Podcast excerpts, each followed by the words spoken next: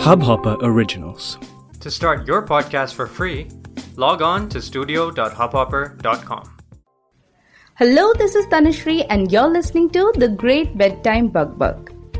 If I ask you that what is the definition of a happy life, perhaps your answer would be a good job, decent income, a big house to live with your family, a big car, and a great weekly podcast.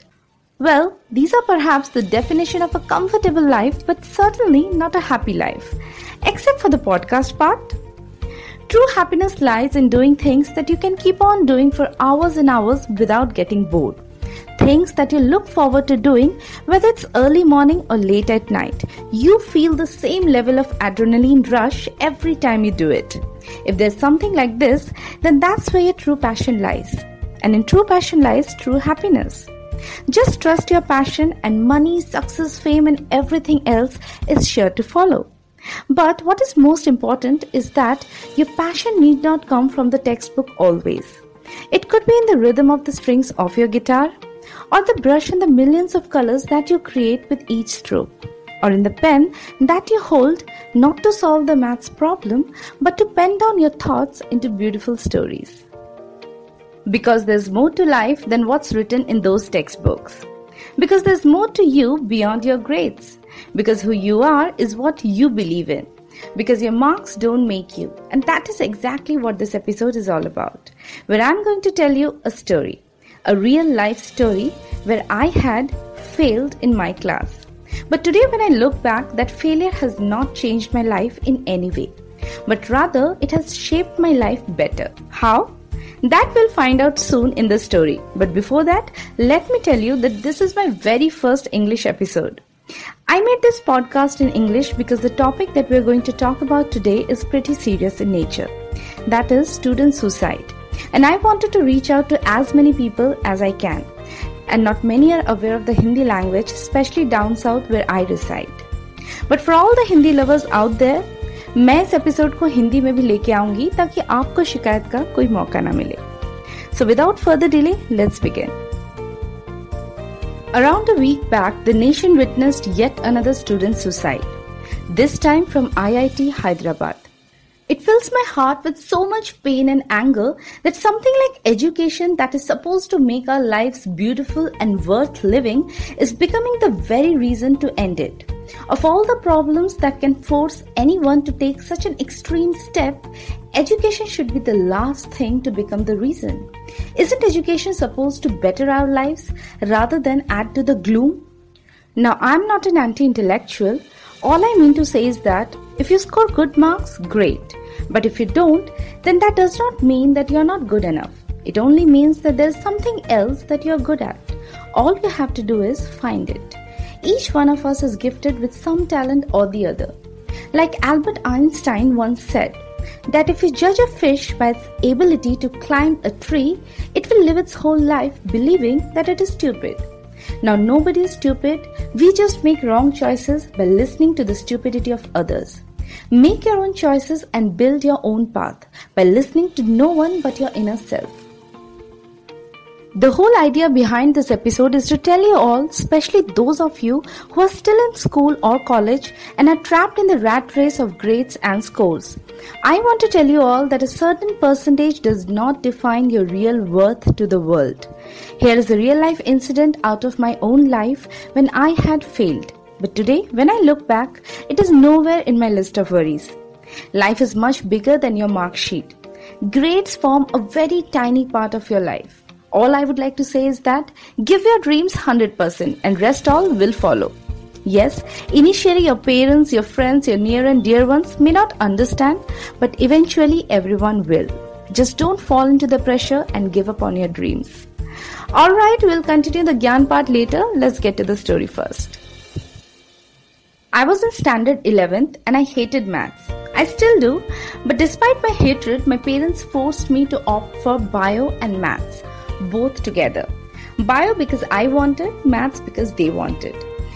There was too much to study and I just could not cope up with the pressure. And as a result, my grades went down the rabbit hole. It was time for the annual exams to begin and everyone went busy with their preparations. Now, my way of preparing for the maths exam was way too easy. I knew I'm never going to score an 80 or 90% in math. So I would break down the syllabus into three sections based on the difficulty level. So level 1, level 2 and level 3. Now the level 1 would consist of the easier ones or the ones that I would find easy like banking, taxation, uh, differentiation and integration. And the second level was the medium level and the third part would consist of the toughest of the lot. Now, I would really work hard towards the category 1 so that if anything comes from that part, I'm sure of securing full marks. That means 35% is guaranteed and I would pass.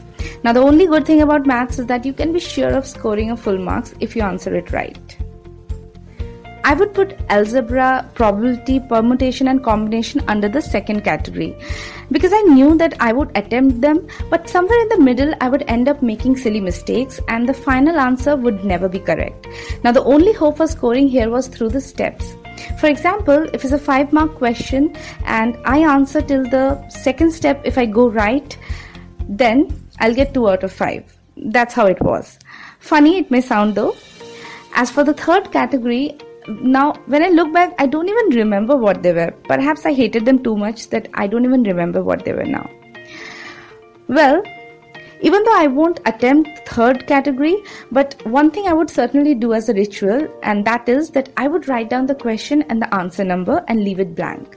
Because someone told me that in case just in case there is any printing error or error in the question then in case the student attempts the question then he would be given full marks now, I really don't know if that is a real thing or not, but I used to do it.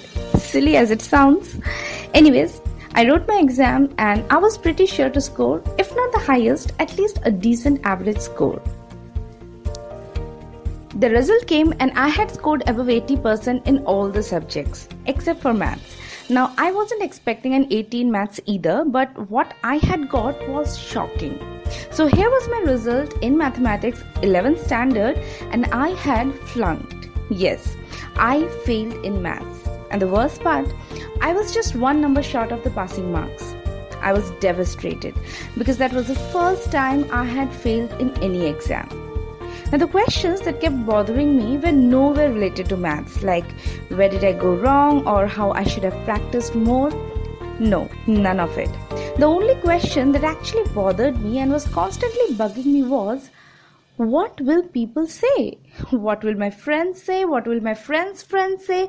What will my friends' friends say and friends friends and family friends and everyone will say what will my teachers say all i was worried about was how i'm going to face the world now and by my world, I meant my classmates, my friends, and teachers. Not my family because they already knew and I had been blasted enough already. But the biggest problem was yet to be acknowledged. Now, the school was about to open in a week, but the compartment exam was a month away which means I had to join the new session as a failure and start attending classes with my friends who, unlike me, have had passed in maths. Which means I was in for a big dose of humiliation. The thought of me getting mocked by my friends kept crossing my mind again and again. With each passing day, I was getting closer to my nightmare. I was petrified. This was happening to me for the very first time. Never before I had faced such a situation. I was so damn petrified that even the thought of suicide crossed my mind once. Yes, just once.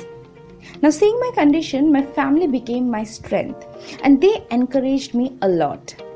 That it's okay, it happens, this too shall pass. Next time, when you score better, nobody's going to remember this episode, and blah blah blah. But deep down, my fears were very much intact. I did not want to go to school. I did not want to be the butt of all jokes, getting mocked, being laughed at, some on my face, others behind my back perhaps. I did not want the unwanted sympathy from the teachers. In short, a big dose of humiliation that was waiting for me. I just did not want it. Maybe it was more in my head than it actually was out there. Nevertheless, I had no choice but to join the new session because my parents did not want me to miss out on the new course. The night before the reopening, I was wishing for all sorts of stupid things like God let there be an earthquake and the school turns into rubble or some flood washing it away. I know it sounds vicious, but I just did not want to face the humiliation that was coming my way. That night, I could not sleep. The next morning, no earthquake happened. It did not flood either. Finally, I mustered up all my courage and went to the school. The walk from the main gate to the classroom was the toughest walk I ever walked. Even though everyone was busy minding their own business as usual, to me it felt as if everyone is staring at me. Even a distant laughter would feel like someone is cracking a joke upon me. Anyways, without looking at anyone, I entered my classroom and went straight to the last bench and sat there. Luckily, my friend was already seated next to me. I was deliberately not making any eye contact with anyone and did not exchange the usual pleasantries.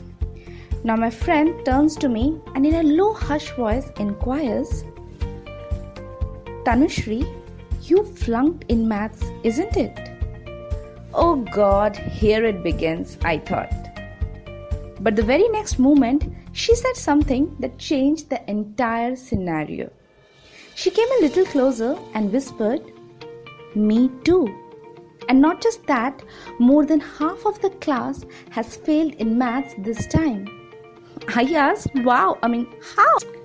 She replied, It seems this time the evaluation was made very strict. Even the marks for the steps were not given. Wow, what a relief I felt. Now that everyone was sailing in the same boat, all of my suicidal thoughts, shame, embarrassment, everything vanished into thin air, and my failure did not matter anymore. Now, isn't that strange? I mean, the situation is the same, my marks are still the same, I'm still a failure, yet my state of mind changed all of a sudden. And that's what happens all the time. More than our failure, it is the constant comparison that fails us. The constant worrying about what will people say. Failures matter only because we compare our failures with others' success. Now let me go back to the question I asked you in the beginning of the episode. That is, what is the definition of a happy life?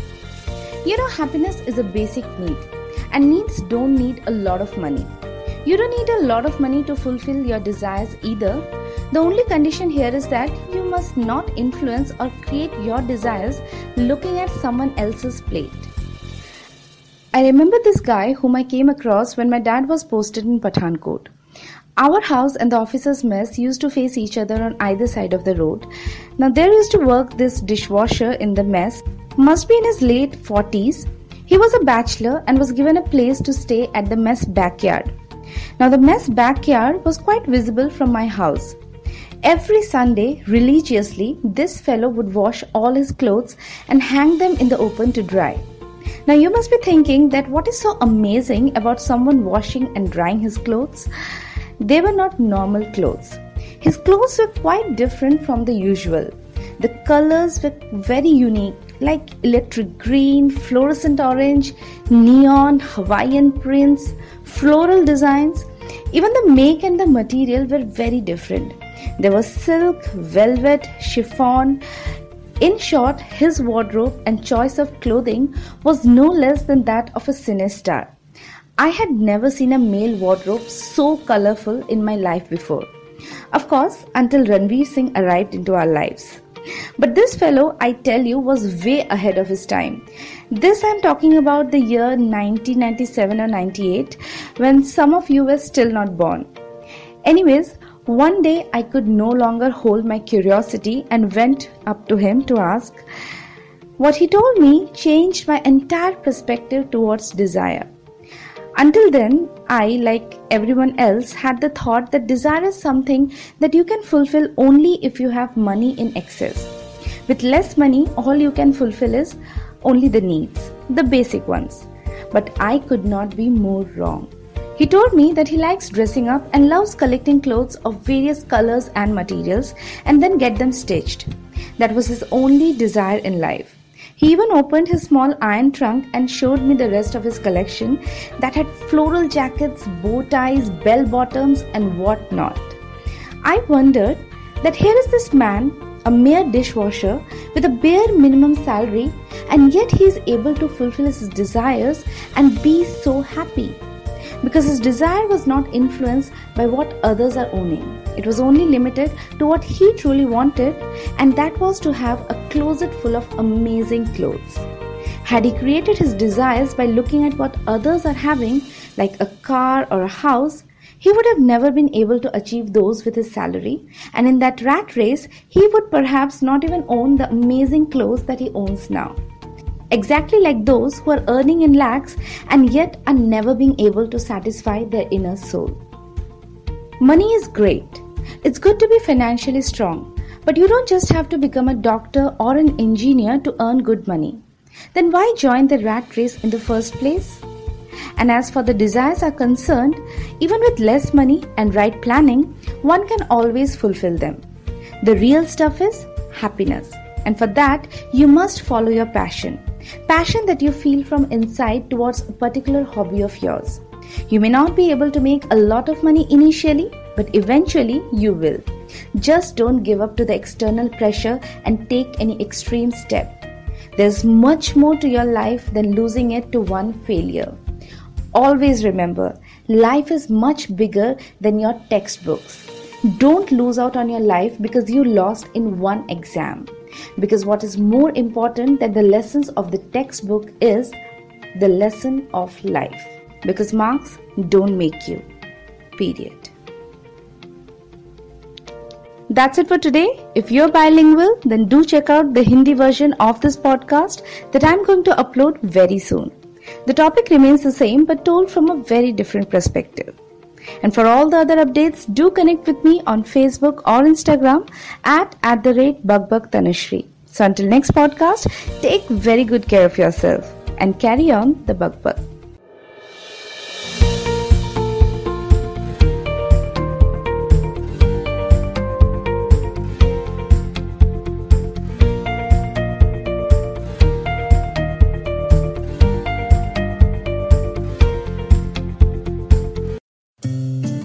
इस Hubhopper original को सुनने के लिए आपका शुक्रिया।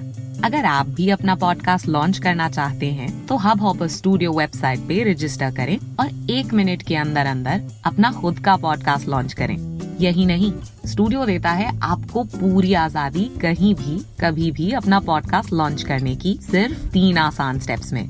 तो साथ में अपना पॉडकास्ट शुरू करने के लिए तैयार। Just hop on Hubhopper simply content